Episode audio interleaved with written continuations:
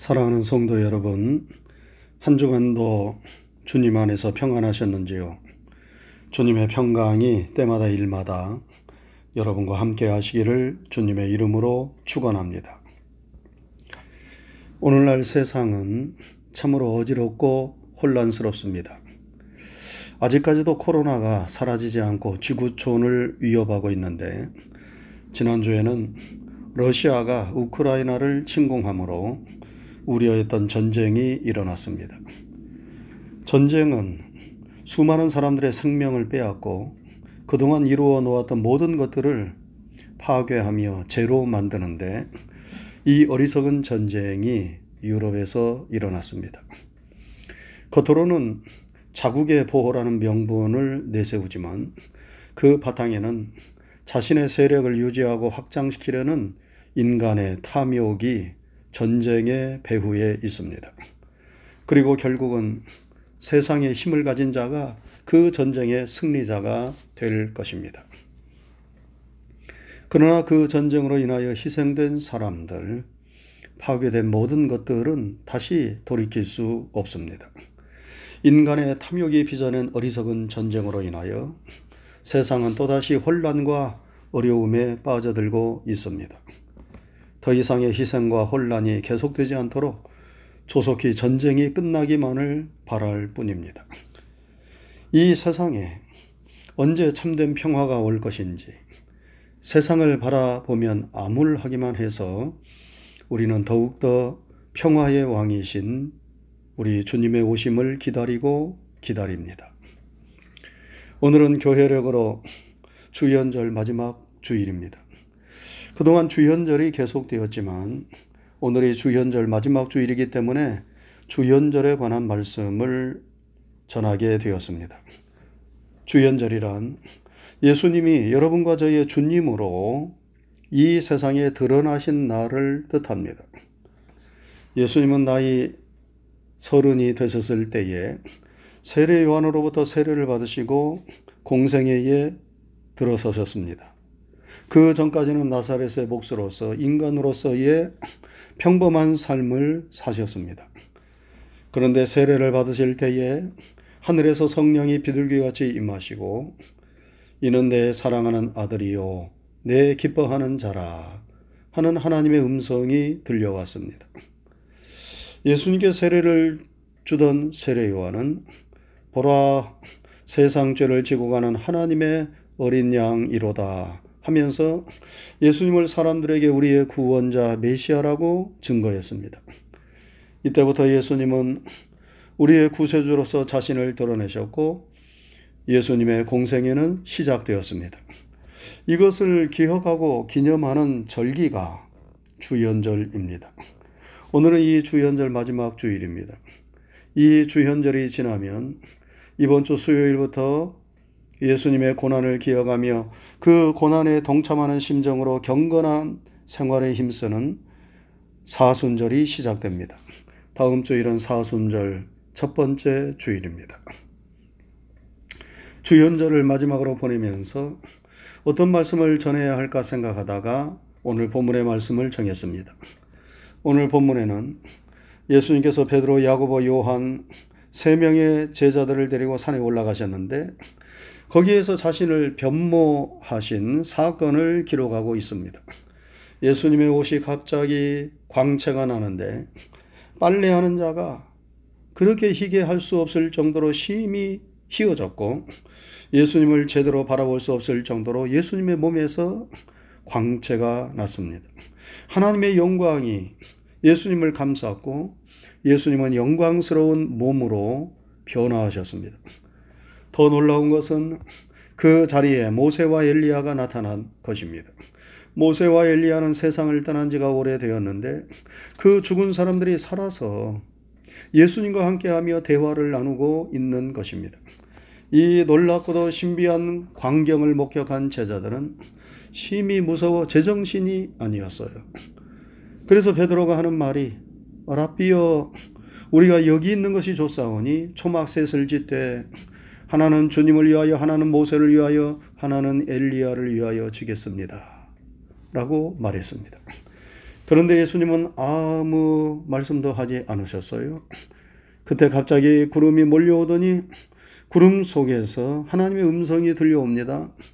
예수님께서 세례 요한에게 세례를 받으실 때에 들려왔던 그 음성이었습니다.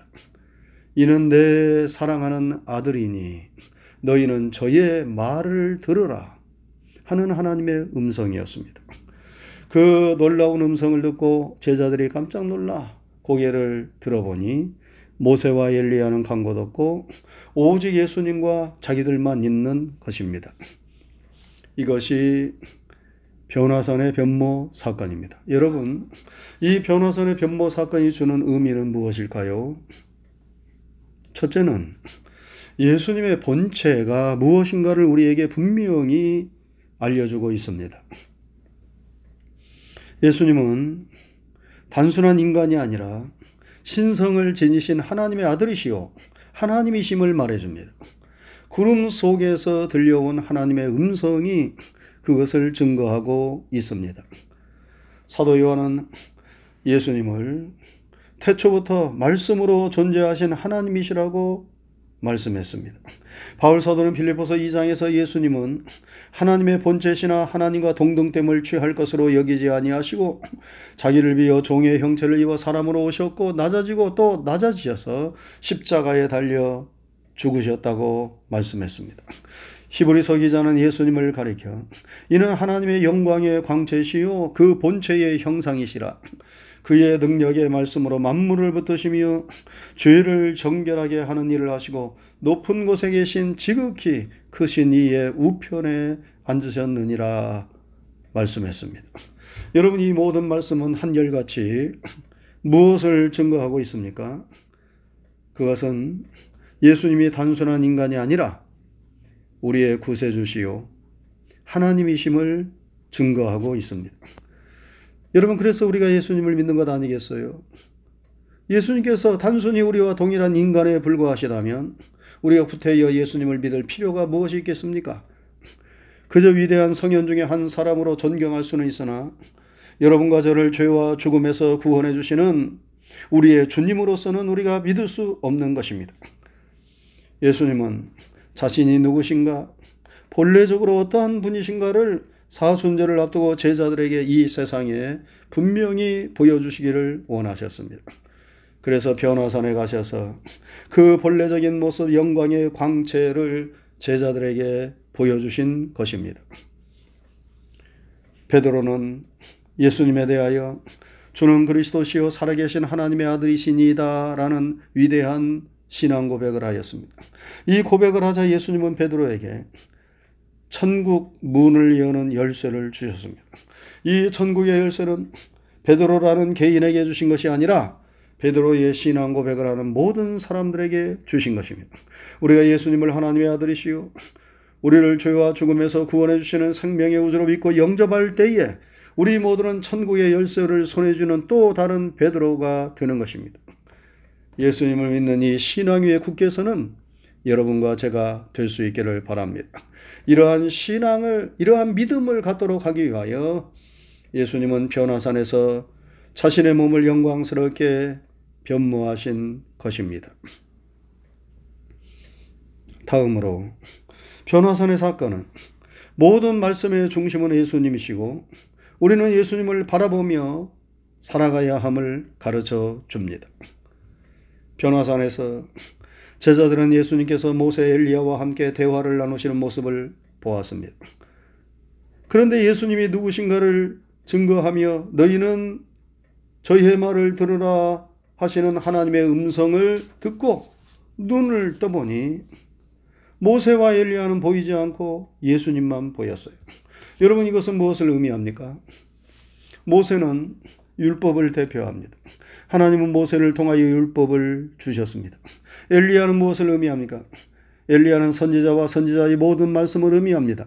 하나님은 선지자들을 보내셔서 하나님의 말씀을 이스라엘 백성들에게 주셨습니다.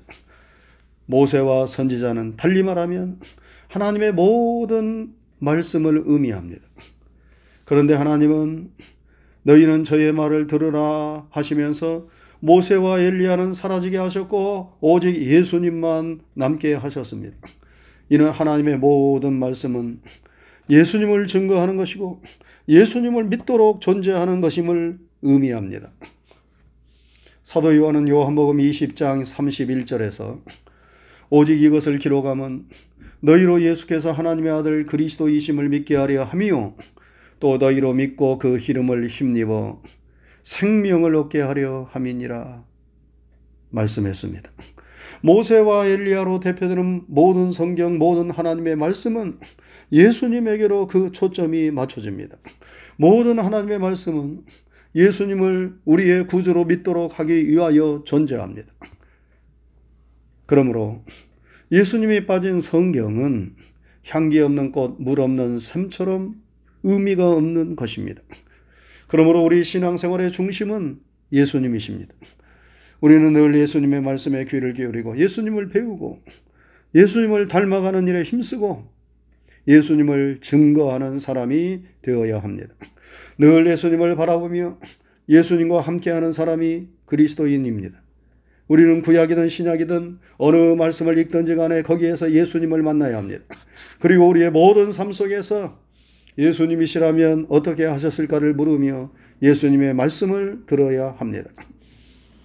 그래서 히브리서 기자는 우리의 믿는 도리의 사도시요 대제사장이신 예수를 바라보라 말씀했고 인내로서 우리 앞에 당한 경주를 경주하되 믿음의 주여 온전케 하시는 이인 예수를 바라보라 말씀했습니다. 사랑하는 성도 여러분, 쟁기질하는 농부는 눈앞에 있는 것만을 보아서는 안 됩니다. 그러면 목표를 잃어버리게 됩니다. 제대로 돈과 밭을 갈 수가 없습니다. 우리는 시, 우리가 신앙의 경주를 하고 인생을 살아갈 때에 여러분 우리의 변함없는 목표는 예수님이셔야만 합니다. 늘 예수님을 바라고 예수님을 배우고 예수님을 닮아가는 삶에 힘쓸 때 우리는 천국 가는 여정에서 길을 잃지 않고 그 목표에 온전하게 도달하게 될 것입니다. 변화산의 예수님은 그 신앙과 인생의 목표가 바로 예수님 자신임을 보여주신 것입니다.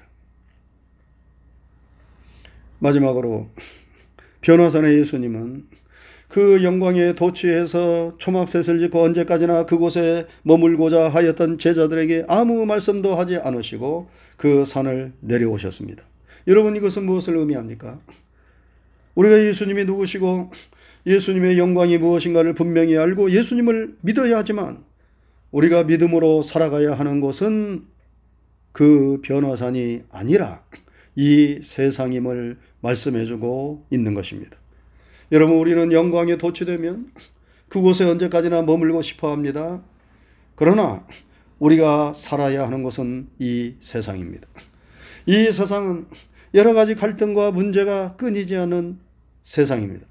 각양각색의 고통과 어려움이 가득한 곳입니다. 예수님도 이 변화선에서 내려가시면 십자가를 지시기 위하여 예루살렘으로 가셔야 합니다. 가기 싫은 곳이라 하더라도 많은 시련과 어려움이 있는 곳이라 하더라도 우리는 그곳으로 가야 합니다. 어떤 사람은 신앙의 신비로운 체험이 좋아서 그곳에만 머무르려고 하는 사람들이 있습니다. 그래서 가정도 직장도 다 내팽개칩니다. 혼자 신비한 영광에 도취되어 자신의 책임과 본분을 망각하고 팽개치는 사람들이 있습니다. 그것은 하나님의 뜻이 아니지요. 주님이 바라시는 것이 아니지요. 왜 주님께서 우리에게 은혜를 주시고 영광의 모습을 보여주시는 것입니까? 그것은 주님을 우리가 제대로 알고 제대로 믿는 믿음을 가지고 이 세상에서 우리의 사명, 우리의 책임과 본분을 잘 감당하도록 하기 위해서입니다. 우리는 아무리 산이 좋아도 그 산에 머물러 있어서는 안 됩니다. 산에서 내려와서 주님의 주신 은혜를 힘입어 세상에서 승리하는 삶을 살아야 하는 것입니다. 변화산의 예수님은 그러한 사명을 우리로 하여금 잘 감당하도록 하기 위하여 변화산에서 자신의 몸을 변형시키면서 우리에게 영광의 모습을 보여주신 것입니다. 사랑하는 성도 여러분, 오늘은 주연절 마지막 주일입니다. 우리의 생명의 주님이 되시는 우리 주님께서 어떠한 분이신가를 우리가 분명히 알고 믿을 수 있기를 바랍니다. 우리 앞에 어떤 어려움과 시련이 있어도 우리와 함께 하시며 우리를 도우시는 우리 예수님을 늘 바라볼 수 있기를 바랍니다. 그리고 그 주님과 함께 이 세상에서 주님을 증거하며 하나님의 영광을 나타내며 승리하는 삶을 살아가는 우리 모두가 될 수 있기를 주님의 이름으로 축원합니다. 기도하겠습니다. 은혜로우신 하나님 아버지 감사합니다. 한 주간도 주님의 크신 은총과 사랑으로 우리와 함께 하시고 우리의 삶을 지켜주시며 인도해 주시며 우리의 필요를 채워주시고 공급하시며 우리에게 은혜를 내리워 주신 것 감사를 드립니다. 오늘 걸어가고 복된 주님의 날에 다시 한번 주님 앞에 우리의 머리를 조아리며 주님을 찬양하고 예배할 수 있도록 인도하신 것 감사를 드립니다. 우리의 드리는 예배를 통하여 영광을 받으시옵소서. 오늘 주연절 마지막 주일입니다. 우리 예수님께서 어떠한 분이신가를 오늘 또 말씀을 통하여 우리에게 깨우쳐 주신 것 감사를 드립니다. 우리의 주님은 우리를 죄와 죽음에서 건져주시는 우리의 생명의 구주가 되시며 하나님이심을 믿습니다. 우리 주님을 증거하기 위하여 모든 성경이 기록되어 있고 우리가 늘 이 세상을 살아갈 때 주님을 바라보며 주님을 의지하며 믿음의 삶을 살아가야 함을 깨우쳐 주신 것을 감사를 드립니다.